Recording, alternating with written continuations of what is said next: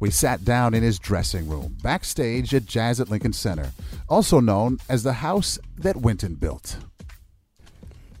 I, I want to thank you for letting us into your dressing room. Not many people get to come back here. well, I'm afraid to know if these walls could speak. You know, I don't want to know. you know, this is another era. No, everything is. There's just a lot of music goes on in here. I, I like what you've done with the place. You got a piano in the dressing Piano, room, yeah. not just any piano. This is a serious piano. Steinway, yeah. You Uh, spent good time here. It be, it belies my, my actual level of ability to play, because uh, but yeah, we I spent. But a lot of a lot of the uh, cats in the band come when I'm the nights I'm not here. People come practice and work on stuff, and uh, so a, a lot of us use the room. It's my room, but we we, we all use it. And then there's work being done right there. What are we looking at? Right. No, that- Well, that was supposed to be an arrangement of uh, "I'm So Lonesome I Could Cry," but we ended up not not using that arrangement.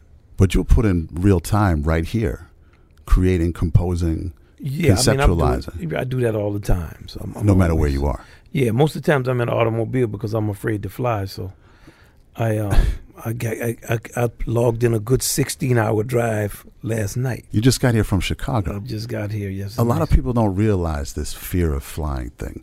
I mean, Renaissance man, right? Pulitzer Prize winner, afraid to. F- what What are you afraid of in flying? what everybody in the world is afraid of. I said we all all the people who have fear, a phobia of flying all have the same fear. You may have it. I do, We, but I do it anyway. you know, I do it anyway too. I mean, if I I'm, I have to go to Korea at the end of this week, so I'm I'm, I'm not going to drive. So what do you do? What do I you? just get on it and act like I'm cool. I don't. I mean, you wouldn't know if you sat next to me. I fake it. But inside you're churning. Yeah, yeah, you know. But I mean, I I, I do a good job Now you came here from Chicago, Chicago in a car, in a bus. in a What- car. Yeah, car. Who's driving the car? Frank Stewart, Frank, the great photographer. great Frank Stewart. He's a good man. Frank and, and Big Boss Murphy is our road manager. And what do you do during the ride? What what? Well, I edited some scores, and I, I took I took notes because I'm gonna be in the studio after we finish this, and I if, when I get my phone, I can show you what some notes look like. Like uh, I I look at the score and then I, I give mixed notes like what what we're gonna do. So if you reach me the phone, I'll show it to you. Sure. Not that anybody on radio can tell what we're doing. Where is it? It's, it's over there somewhere, right? Do you see it? I don't think I You see my phone anywhere, Zoe? So this is a this is a record we have coming out. And this was done on the on the car ride. in the in the car part of it. I mean, it's too much work to do in, in one ride. But it's uh, each song probably takes like an hour and a half to two hours to, to, to listen to and go through what the notes should be. Um, And you So- can lock in and block everybody out. yeah, Whatever else this, is going but on. this is this is not composed. This is just notes. So this Mhm. this is instructions of how we're going to work with the recording we have. Wow. What we're gonna do, with where we should raise instruments, how we balanced it. At B, tom toms are echoey and in the bass's way. Right. So that's a criticism. We got to fix that. So this is from Right. just listening to it on the on the earphone. from listen to, listening to it after we put the recordings together. Right. But our, our our engineer Ty Whitelock, engineer producer, we've been working with each other for a very long time. So a lot of times in the notes, I will say some wild stuff, but it's just us dealing with it. Can we eliminate the stomps? Right. Right. Less bass or more piano on the bass. Died from beginning. This is. I mean, this is how it works, right? Yeah. This is how you do it. Yeah. it. And that's that's that's just uh But that's Yeah. nonstop. yeah. For me, it's not it's nonstop. It's a blessing. Uh, you know, I write the music, I work on it. I uh. I, I, we all do that. I mean, I, I, I work on it, but we have 10 arrangers in our band, and everybody works on music. This particular recording that we're working on now is called uh, Jazz in Art, Mhm. and it has um, pieces from different different composers. Bill Frisell is one of them. Um, Doug Wamble is another. Vincent Gardner from our orchestra, fantastic trombone player and singer, is, is one also artistic director of Jazz Houston. Chris Crenshaw is another composer. Papo Vasquez, phenomenal ge- genius of Afro Latin music, wrote a great piece. In six, he writes out all the bata drum, all the parts he writes out. He's he's unbelievable. And um, who else wrote wrote pieces?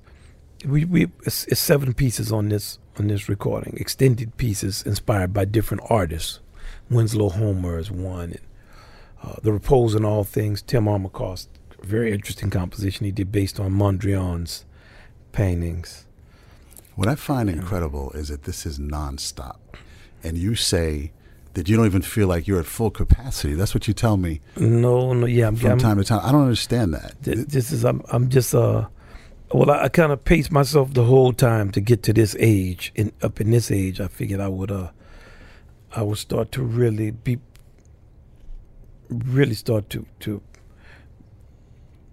be productive and get all the things that we've been doing all these years out and be very active about uh, participating in our culture and be, be even more serious. Yeah, be even, even more serious. Like I'm, I'm so deathly serious at this point, and uh, and grateful. You know, I mean, just to, to to to get to that kind of humility and work ethic out of gratitude for having had the opportunity to to be out here all these years and interface with people and their kids and work on music and play and work with so many fantastic musicians and people and then uh, to be able to develop an organization like we have and to play Duke Ellington's great music and to realize the dreams of a lot of musicians and the artists that came before me that I studied with and uh, were mentored by and to to be able to have the energy and the creativity to last this long and do it. Does it feel like you're running out of time?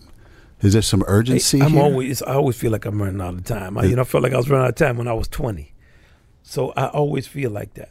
But uh there are not enough hours in a day. No, not not for an individual person, but this work goes on. It was going on before you were born. It's going to go on long after you've passed away. So I'm also cognizant of that, you know, and and the one, whatever you do fits into the canon of all the other things that have been done. Whatever you develop, right. and there'll be other people who will develop, and they're doing it while you're doing it. Right. So it's not like the world needs your contribution. It's just you're a part of that of that continuum. I would disagree with that. The world needs your contribution. the world's done pretty so. well with it. They'll do good without it too. Humble man. Um, let, us talk about this movie, Buddy Bolden, the first king of jazz. That's mm-hmm. pretty accurate, right? Or at yeah. least one of them. No, he's the first one. We meet him in a flashback. He's in a mental institution. He hears Louis Armstrong on the radio. It helps him start reflecting on his life. And then we get into this movie. Mm-hmm. I never really considered Buddy Bolden. There was a point in your life when you'd never heard of him either. What was your first sort of contact with his name and his work? Well, some of the older musicians in New Orleans would talk about him. And the legend of him at that time was that he worked in a barber shop. He edited a newspaper called The Cricket. And the, the women loved him. He was handsome and he could play. So I knew that part of his story. Since childhood? Yeah, probably since nine, eight, nine, ten. I played in Danny Barker's Fairview Baptist Church band for a little while, and Danny knew all the old folklore, and he was trying to teach younger musicians at that time how to play New Orleans music. We weren't that interested in playing it. At least I wasn't. I can't speak for everybody. There's, that was in the post civil rights era, early '70s, and we, you know, talking about our afros and Malcolm X and Marvin Gaye, Stevie Wonder. You go from that to talking about "Won't You Come Home," Bill, Bill Bailey. That was a stretch. Right. James Brown too. James Brown, you know, JB was he was still on the scene, but he was kind of in that throat period that was going into Parliament. It was going into where JB had a couple of hits, but it wasn't like he was in the '60s, you know. Right. And uh, that's when Stevie was ascending, and and that's around the time of what's going on. Right. And and uh, you know, for somebody my age, that early '70s, a big difference between the early and kind of to mid '70s and the late '70s. Huge and, difference. Disco yeah, at the ends, right? Huge difference. Yeah, you could yeah. just see stuff. I was playing in a funk band almost that whole time, so we we could we had a, a pulse kind of on the direction of the music. But the New Orleans music, I, I was blessed because my father made us go do it, and we didn't want to do it. My brother and I. But uh, the songs I learned play, with the Fairview Baptist Church Band, I still can remember. Stuff like Over in the Glory Land, Little Liza Jane, Joe Avery Second Line, uh, um, but lay down my burden, lay down my burden down by the riverside. Okay. Those songs I still I can still still remember them and play them. Didn't he ramble? You know, it's all the kind of New Orleans classic songs. of St. James Infirmary that were not something that somebody that was eight or nine years old, ten, was interested in, in knowing at that time. And so then you, you learn of this this Bolden guy, and the legend is out there. Right. And then the more you learn about him, you had to be in awe. Well, I heard uh, uh, there was a book written by a guy named Donald Marquis. Um, And Don, he's still alive. And this book was called In Search of Buddy Bolden. And it was factual, unbelievably well researched, interviews with people who were around when he was around. And it dispels a lot of the myth of Buddy Bolden in terms of him working at a, in a newspaper and, uh, and, and be, being a barber and all of that. Not true. No, but the, but the the depth of his playing was true. What people said about him, um, firsthand accounts of just they say he could. He's the first one who played the blues, married the blues with the church music. So Well, there's know, a great line in the movie where he says, "I make the church music better." right. well, that's what improvisation is. The root of it is improve. So you, you he, But that's that's blasphemy, though, right? I mean, Well, in, a, in a certain in a certain sense. not it's not not necessarily like it depends on who whether it's blasphemy depends on who you are you know and it's like a lot of times musicians would be castigated for doing hymns but when louis armstrong recorded when the saints go marching in nobody messed with him whereas on the other hand sister rosetta tharpe got got uh, excommunicated i don't know how many times three or four times you know I, I mean, at this point, what, what do you have to do to get excommunicated? I don't think you can find anything you can do to do that at this point. Right. He um, th- there's a scene in the movie where he jumps out of a hot air balloon. I mean, that's a stretch. Dan Pritzker is the the the, uh, the the brains behind the movie. This is out of his imagination, or did that ever you happen? know, man, Bolden didn't do that. Nobody did any such thing. Trumpet players would. Somebody might have done it. He didn't do it. But he jumps out. He's got a horn in his hand, a cornet in his hand, and he starts playing as he's halfway down. But you there's, know a, the- there's a band on the ground that's playing traditional music Yeah. out of the, out of the off off the off the notes and everything else, and and he he blows them out of the water. But the movie is not is not a uh, is is not is not a biopic. It's not literal. No, the movie is it's the myth of Buddy Bolden, and it's it's a version of what Buddy Bolden life could have been or what he meant, and a lot of it is symbolic. Uh, could he have had a manager like Bartley? Yeah. Do, if people had managers like that who would have them doing any kind of thing just to get out there, definitely.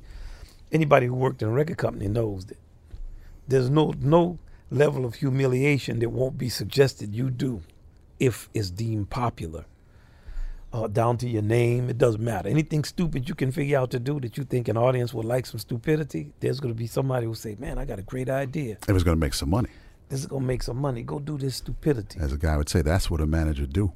There you go. There's no recorded music by Buddy Bolden, yet you had to have a process to, to come up with it to, to make this soundtrack. Well, I'm from New Orleans first, so I grew up with New Orleans music. Michael, Dr. Michael White, was on the record, also played in Danny Barker's band, but he played a long time with Danny. He, he's people from Bolden's family are in his family. The neighborhoods Bolden played in, he's grown up playing with, and he's a scholar of our music. And um, I also made some assumptions. I also studied American cornet playing and the styles of the trump, trumpet players, the cornet players who came after Bolden and in Bolden's wake. So if you take the three trumpet players that came in Bolden's wake, you can you can composite his style. Certain assumptions I made. It's always interesting to me that the assumption would be made that he played less than the people who followed him. Charlie Parker didn't play less than the alto saxophones that followed him. Johann Bach didn't play less keyboard and organ than the organists that followed him. Uh, Paganini, the violinist that followed him, did not play more than he played. So my assumption is that Buddy Bolden could play better than three great trumpet players who, whose foundation are in his playing, acknowledged. Joe Oliver, the King Oliver that was Louis Armstrong's mentor, sent for Armstrong in Chicago. Joe Oliver played with a lot of dignity and he played a very syncopated style. Like he would play phrases like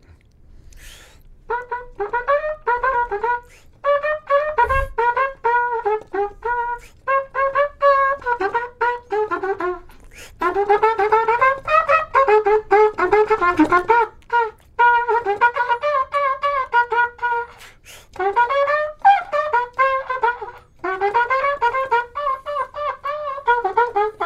had like the kind of style where he would play those kind of things. Mm-hmm. Freddie Keppard, who played more of a ragtime style.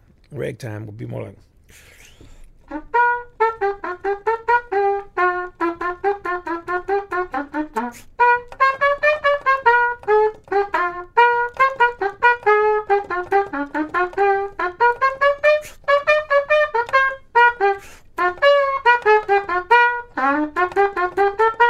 So, Bunk Johnson, who played in a in a more smoky style, like.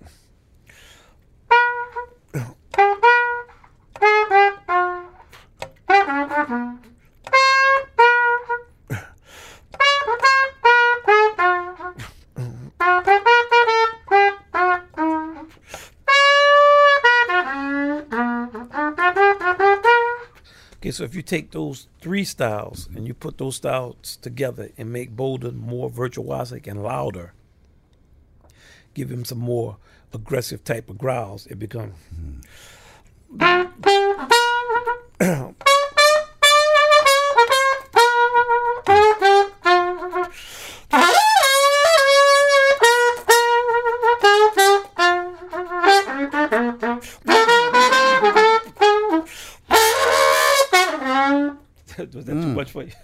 Mm.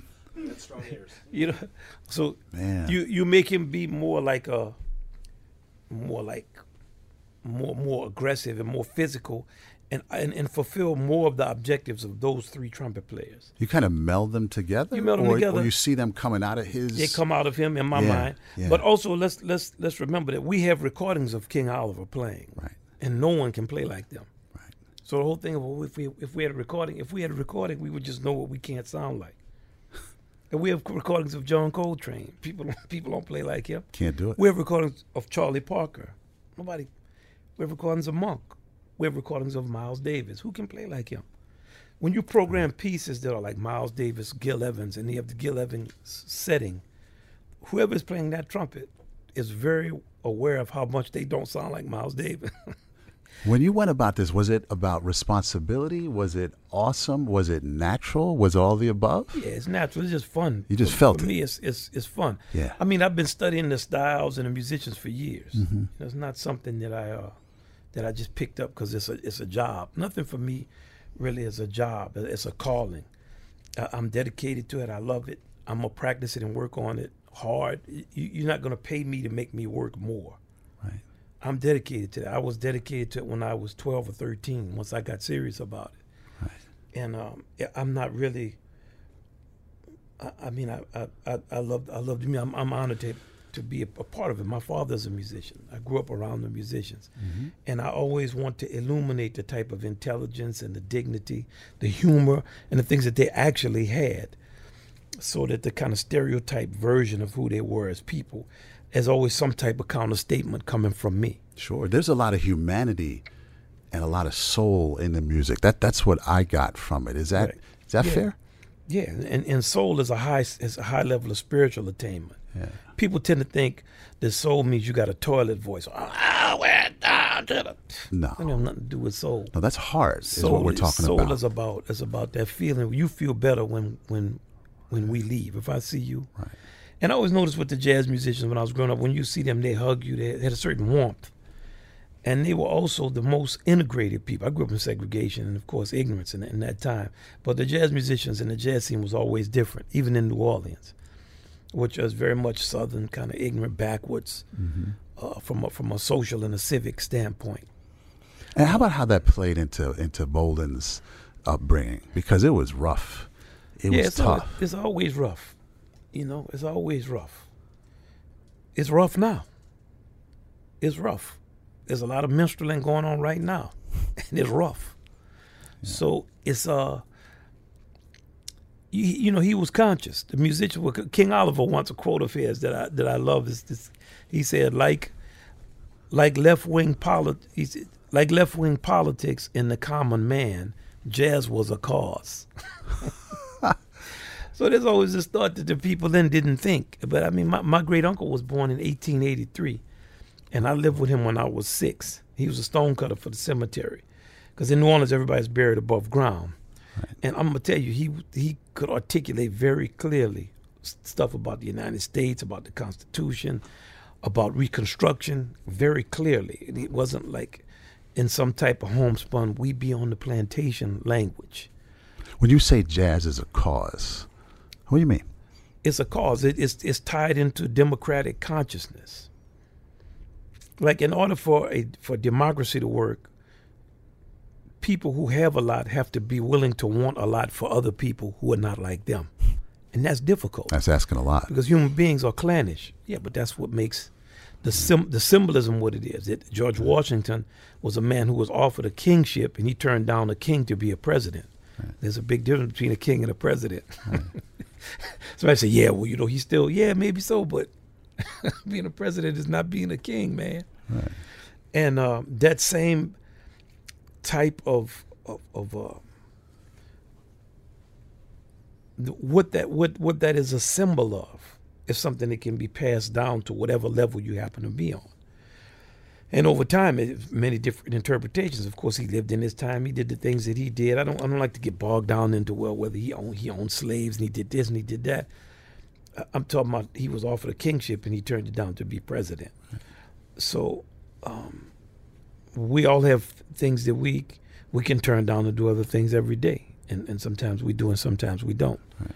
But for our way of life to maintain its vitality and for us to remain a nimble country, we have to figure out how we're going to integrate ourselves with with more. Uh, how we're going to integrate ourselves more as a symbol of pride than something that has to be th- forced down people's throat because they really want to be part of some tribe. You do it. You go about this musically. Right now, you're working on what you call a musical manifesto on American ideals. You like that? I wish I came up with that myself. That's pretty good, I right? don't know who came up with that. That, that's that's all right. this uh, swing symphony with you all here at Jazz at Lincoln Center, working with the St. Louis Symphony Orchestra. That that's a calling. That's a big mission. Yeah. Well, you know, if you if you take, for me, I just can look into my, my, my personal experiences. I had the opportunity to play with the New Orleans Philharmonic when I was 14. They rehearsed in Holly Grove, which was right next to Pigeon Town, where I'm from. And I can still remember the feeling of like adults when they played their first E flat major chord, poem. And I had the opportunity to play with symphonic orchestras all over the world. It was just a, a blessing. And, and, and a, a large part of it is luck. I practiced the pieces, but it didn't mean I would have that opportunity. So later, I had the chance to write uh, pieces for symphonic orchestra. That piece was actually commissioned by the Berlin Philharmonic and Simon Rattle. We had met years ago in the in the, in the 80s. We were both much younger, and he said, "Man, well, you should write a piece." And we just talked. We just had a friendship. Kind of, we knew each other. Then in 2010, he was getting ready to leave the Berlin Philharmonic. Or he was he was I don't know if he was leaving in 2010, but something was happening with his with his career at that time, and he said, "This is the time to write this piece." So I said, "Okay, you know, I'll, I'll, I'll work on this piece." And I'd written a piece before that, another symphony. It didn't sound that good, so I told him, "I, I don't, I don't know if I'm, I'm gonna try to get out of this one." He said, "No, no, you got to do this one. Like this, this is the time to do it." So I did that one, and um, the Swing Symphony is just takes you through a, a lot of different strains in American music, where jazz and symphonic music have worked together. We have we have a lot of common ground across different genres and different, and then it expands on those things as if we had continued that line of reasoning or if we had continued that line of integration, it would be as if Brown versus the Board of Education actually created integration in public schools. What would we be like? Or if if Reconstruction had not been dismantled, if we had not backed away from all of the, the, the, the Great Society programs in the 1980s, if we had not backed away from that vision of the 60s, where would we be right now? So I tend to think about that in music and use those things that already exist and expand and expound upon those things. And the Swing Symphony, when I was writing it, I took a diagram of a symphonic orchestra and I put it up on the piano. And I would, when I was orchestrating, I would look at who had played and who had not played. Who did I want to integrate? Which groups would play with which? And I also had a spatial layout. So right now I'm gonna put the st- saxophone section going to converse with the French horns, or I'm gonna have the bass play and the bassoon is gonna play now with the bass clarinets in our band. And our trumpets are gonna play with straight music and the woodwinds are gonna play. When I'm gonna have the percussion play this groove that Elvin played, and I'm gonna give our drums a tambourine part. So all through the Swing Symphony is all kinds of integration of families of uh, of instruments in, a, in an unusual way. And you say conversation. I love that. They're talking to each They other. They always are talking to each other. That's our music. We talking with each other Yeah. all the time. And, and what are they saying in this symphony? They're saying, let's play these parts right. nah, they say it a lot, a lot of different things because I go through I go through the decades uh, with solutions. These are solutions we had in ragtime. We had this type of solution to syncopation. Now I'm super syncopating it, so it's not really like ragtime. So it's ragtime. I put a 716 bar in there, a 3/8. I put the Jelly Roll bass line against the type of New Orleans march we played, or then I have a slow drag in there. So we'll do like uh, Careless Love or blues. And then I'll use a symphonic line, like with the with the with the violins and the flutes playing a high counter line like in a march and our saxophones playing a riff. And then we'll start playing and the orchestra brass will play like a, a, a funereal march. But you won't know who's playing. So my goal was for you not to know when we play and when the orchestra plays. Can you translate that into words and concept? Yeah, it'd be like if our government worked. If Like it all worked together. Yeah, if we actually embraced democracy and greed and, and tribalism didn't make us destroy it. These are tribes working together in unison. Yeah, we work together. You write it into the score. And also, we want to work together. It's, if you take the difference in the generations, like now, kind of the, the near the oldest members of, of the symphonic orchestra would be my generation. We went to camps together. So some of the players I know from when we were 15 or 16, and the younger musicians grew up listening to our records. And there's a great deal of collegiality that when I first started playing, it was not necessarily that way. That's a good thing. So, at a time when there's all this despair and alienation, culture wars, and division, do you see this as something that can that can bring folks to the table at least? We already came to the table and played it. You So bring I- outside, bring people from the outside to the you table. know, it, it depends on what, whether people want to embrace that vision or not. A lot of times you get used to embracing a kind of nihilistic, negative vision, and you, you're comfortable with that. And it becomes difficult for you to make those transitions. For example, I mean, you know, like just negative nicknames of people come in public and call themselves a negative name. It's like kind of kids you, you grow up with. If there's an overweight kid or somebody people tease, they start to tease themselves. Right. If say, hold on, man, don't let these don't let these people. You're not here to entertain them. You know, I had a friend like that when I was growing up. He said, don't don't do that, man. Don't don't don't don't do that to keep them from picking on you. yeah, you become that negative You know, thing. don't don't do that. Make make them deal with you. Don't don't worry about. It. We'll we'll take we'll pick up your slack because this is a very smart guy with a lot of ability, but people constantly picking on him, hitting him, mess with him, take his money from him, Right. beat on beat beat him up. I mean, you know, just the kind of stupid stuff that goes on. If you have to speak for real about your experiences, the level of stupidity and ignorance of it. You take a sensitive guy, you know, he ain't, he ain't gonna really fight nobody, and he's in a in an ignorant environment, and it's just uh You become that. You become what you're, yeah, you what you're you'll called. become that thing because you. I mean, what are you gonna do? You're not gonna fight, so you try to figure out how to get along. So you try to co-opt it, Right. and a kind of co-opted negativity. If you're on that side of it, and if you're on the aggressive side of it, you start to be convinced that that's a victory for you. You start to because you see the two things work together. You start to think that choking people out or beating them into the ground or you stomping on them is something that, to be proud of. That it means you won something. When you really it lowers your humanity to do that too. Right. What, what are you referring to in the larger culture? I'm referring to all the stuff that we see. I don't. I'm, I don't even have to name it. We're seeing it, and it doesn't matter whether you're talking about black folks, white folks, Hispanic people. It doesn't matter what name you call it. Women. It doesn't matter. You take your pick. Right. Human nature. Hu- Human nature. You know, everybody's getting their everybody's getting their share of it. So you taking are you taking an optimistic tone in this symphony or a hopeful one or what what kind of tone? I'm mainly optimistic. You know, so most of my music is always always optimistic, and and we did sit down and we played it, and and the orchestra was trying to play it, and even more heartening, after we finished recording it and playing it, the con- our conductor Dave Robertson was very positive. I played in St. Louis Powell Hall many times since the 1980s. I played with St. Louis Symphony, actually Concerti Foch, and this is in the 80s. That's one a community that I love.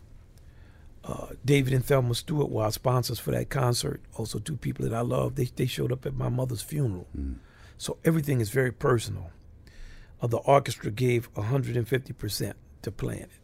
Our orchestra, of course, wanted to play it. Then, when we mixed the records, which was just last month, St. Louis Symphony sat down the first time and sent us a lot of detailed mix notes, like the notes I, I you show. I showed. down here. If you saw a symphonic orchestra sit down and listen to those tapes and say, "Do you have something here? Do you have that?"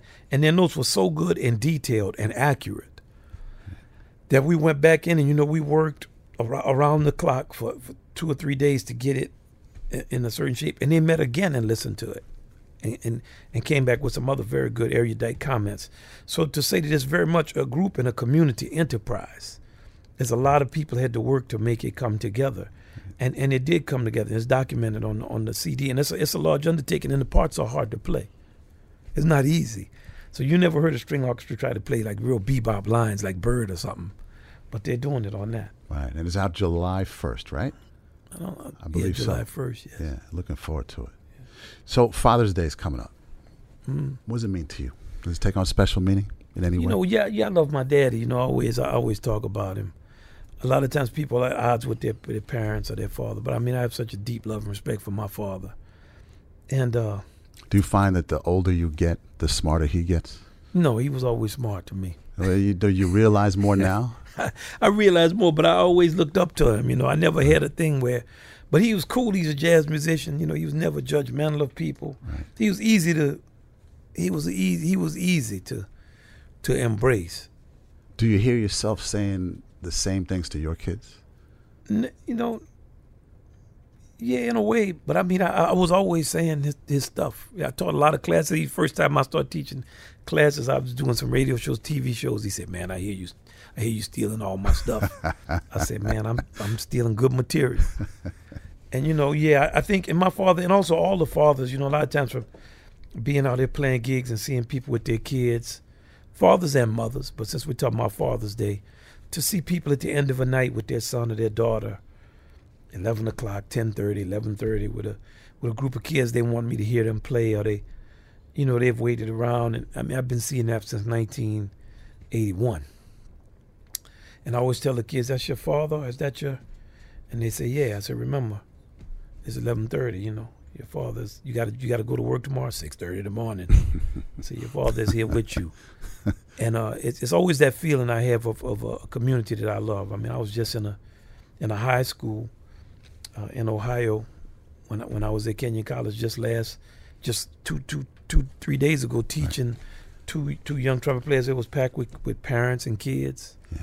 like a community revival or something. So you know, I mean, I I, I always loved loved that feeling. That's a feeling we have that uh that we need we need to magnify that feeling. There's a there's a line in uh, your letters book to a young jazz musician where you say, "Why play jazz?" This is as you're a teenager now. You, you didn't feel meaning. Girls didn't like it. Right. No one made money from it. When I was a kid, we equated the past with degradation and the useless. You didn't necessarily get what your dad was playing, right? You you were into Kool and the Gang, like you said, and Stevie Wonder and all you- that. My my daddy played modern jazz. Okay, so my father was playing like songs in five four, and I, the music we didn't like was like New Orleans music. With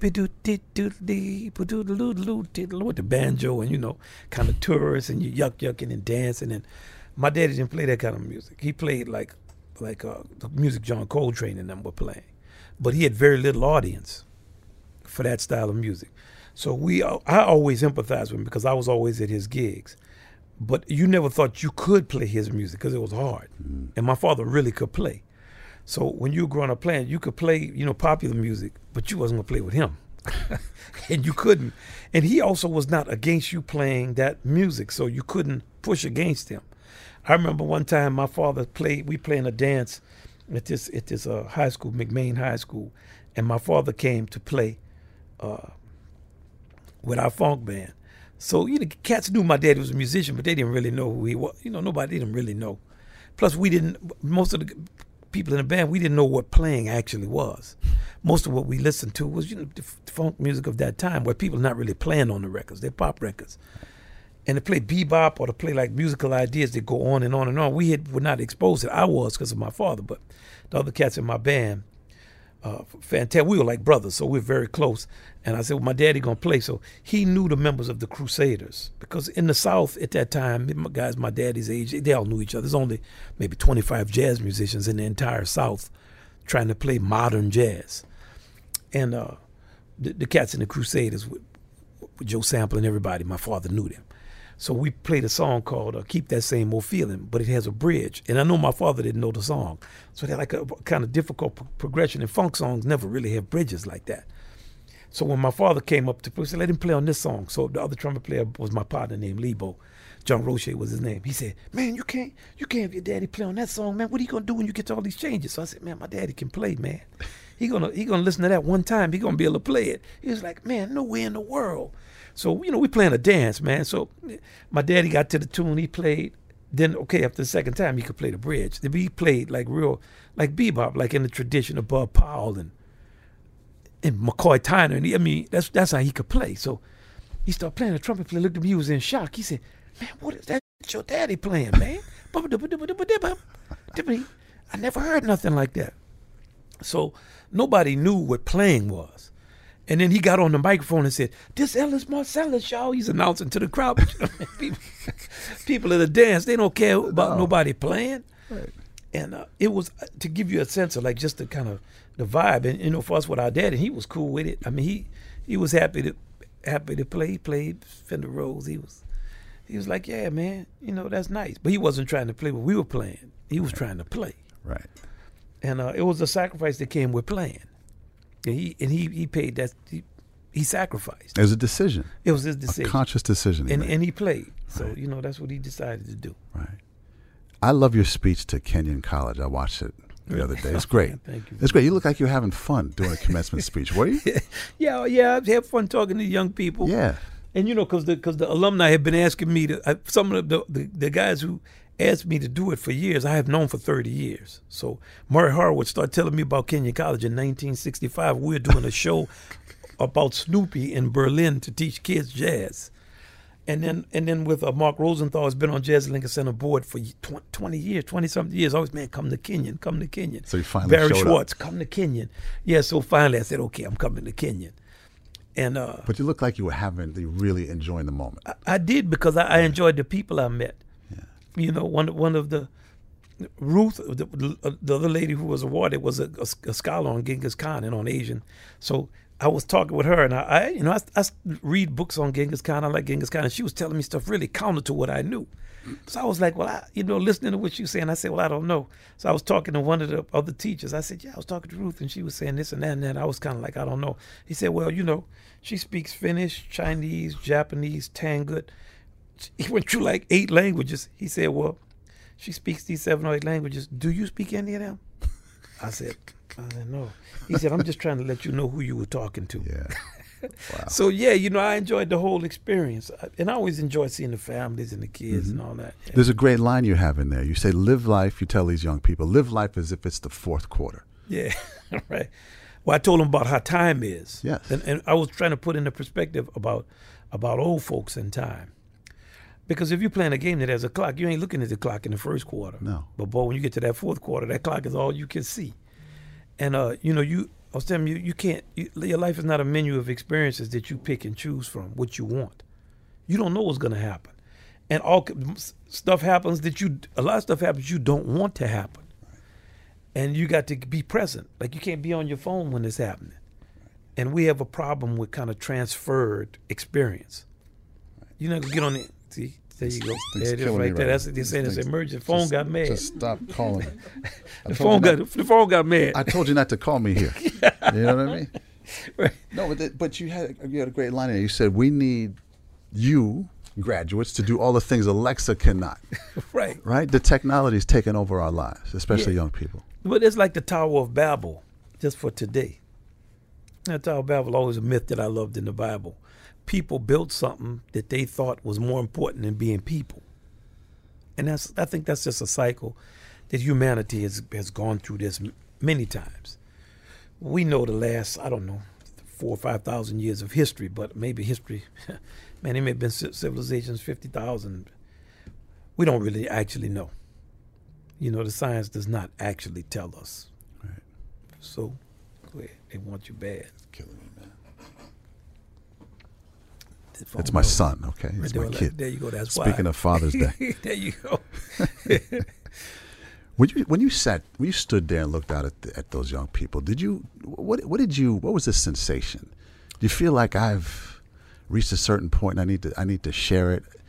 You know, No, I mean, I've, I've, ta- I've given a lot of commencement speeches. Right. I've talked to kids a lot in schools all over the the country of all kinds. Yeah, you remember in the in the eighties, I went to over over a thousand schools. I mean, I, that's what I did. Eighties and nineties, I worked. I've been. I, I have a lot of experience. Sure, but and, uh, there's, for some reason I've seen you do a bunch of these. This one looked a little different to me. I'm not sure why. No, felt the same. man, I, I don't I don't know. I always try to be be for real with uh with kids and their parents. I'm always honored to be there, and I, sometimes I have to fight down getting full. Sometimes just I think when you get older, you just I don't know, you're older, you know. Fourth quarter, Yeah, you know. I don't know if I'm in the fourth quarter yet, halftime. but you know, you know what I mean. You know, yeah, Yeah. you start to. I, I think, uh but I, don't- I don't. I never really know how what I'm. I don't. I can't analyze myself. You know, and I don't. I don't even try to do it. It's like when you're playing, you cannot analyze what you're playing. I once asked Gerry Mulligan and on an NPR show how to about great solos. So the question was, how do you play a great solo? He said, well, I don't know how, if I could tell you how to play a great solo, but I can tell you how to not play a great solo. Stand up and say, I'm getting ready to play a great solo. right. And I, I, I always laugh. I think I was 20 years. That was 1996, so that was 23 years ago.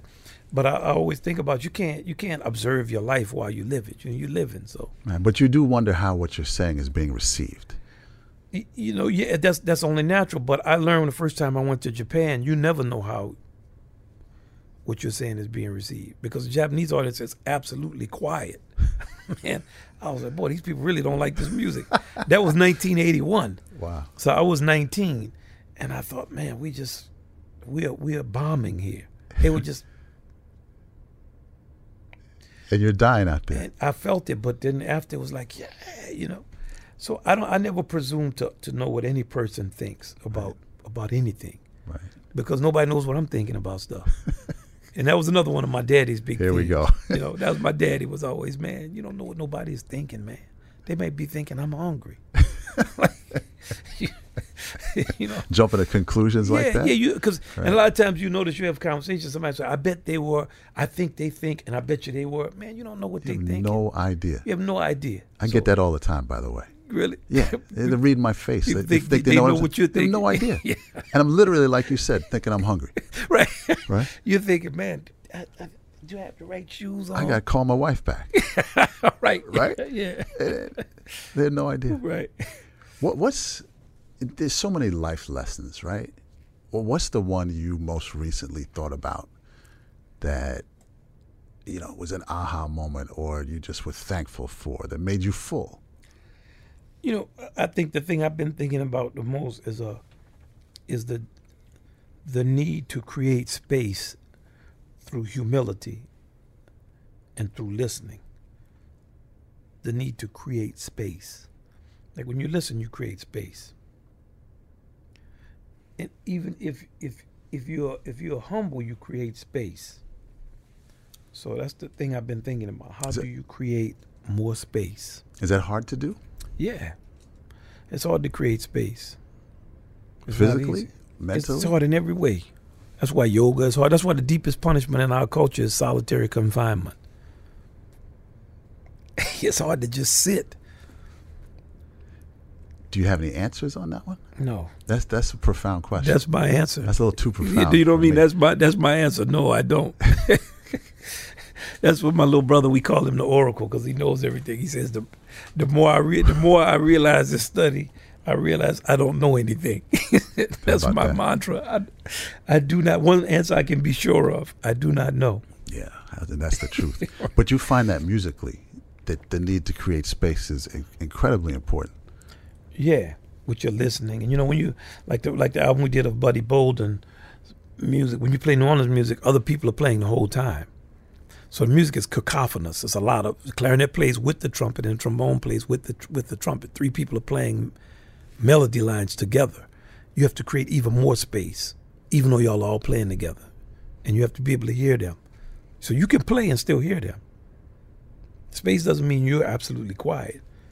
It means you're listening and responding appropriately to the space that they're uh, playing in. And when you try to apply that to life, you know, it's it's life is is, is much more difficult because there are many dynamics that were set in play before you came on the scene. You're born midstream. My great uncle had a funny saying. He said, "You didn't mess this up. You're not gonna fix it." you know, and and when you're playing, you the, the life of the song is the duration of that experience. It requires discipline, but it does not require the same discipline that life requires. In, in life, you're always in a circle, so you have a lot below you and a lot above you. You have a lot to the left, to the right, and all around you. And you can only perceive what you can. Most of it you cannot. You can't perceive it. Right. So even if you're trying, you, you're going to be ignorant to most of what's going on. I was looking to end on a hopeful note here. That's good. Acknowledging your ignorance is hopeful. well, like my, I use that thing in the Kenyon college. A thing that my daddy would do in the class. He'd make four people stand back to back Right. in a room, right. and he would say, "Describe what you see," and then he'd tell other person, "Describe what you see." You just, so of course, you're describing different things. Four Looking people. at this, you're describing that. You're describing the wa- the windows you see. You're describing the clock. You're describing the blackboard. You're describing the piano and a bass. And he would say, "Now, does the fact that y'all all see different things mean that we're not in the same room?" Then we said, "We in the same room." So does the fact that you don't see what he's seeing mean that he's wrong and you're right? Now think of all of what that the, the four of y'all, with your perspective, think of all in this room you still can't see. And that's how I want you to come to learning this stuff that I'm teaching y'all. You don't know. And be open to many possibilities. And there could be many possibilities, including the opposite to the one you believe, and y'all could both be true. No. Yes. No, I'd be right. You see that? There See? you go. That's why he taught I'd you be that. right. That's why he, that's why he taught you that. You're looking at the clock, but that's a window on the other side. It's a good place right there. Yeah, you're Thank right, you, man. Mo. Man, always a pleasure. You know, I love you. Back at you. I love man. seeing you, man. It's, it's a pleasure to talk with you, and thank you. It's a, it's a privilege to be with you, Oh man. man, my, my privilege. Seriously. I'm not playing. We're not doing the thing like dapping No, no, no, Really, it's just a genuine Yeah, love and respect I have for you. Thank you. Back at you, man. Yes, sir. Thank you. Most Wish we could work a place where we could play this play some more. Play, play us out.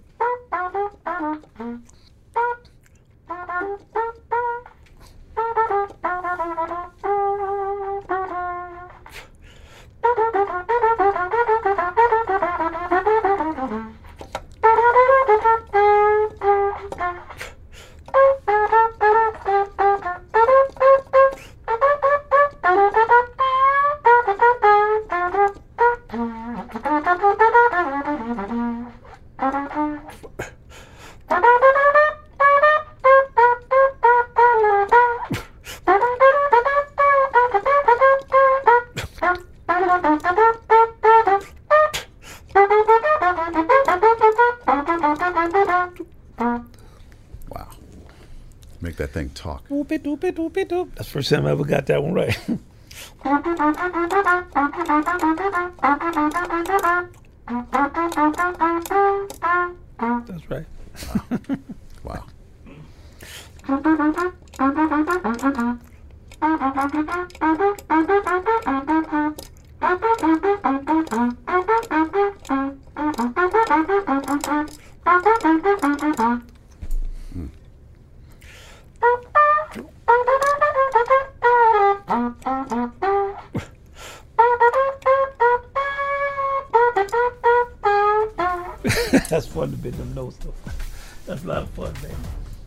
stuff, That's man. fun in New Orleans music. You can have fun doing that. Great stuff. You must have had a ball making this this morning.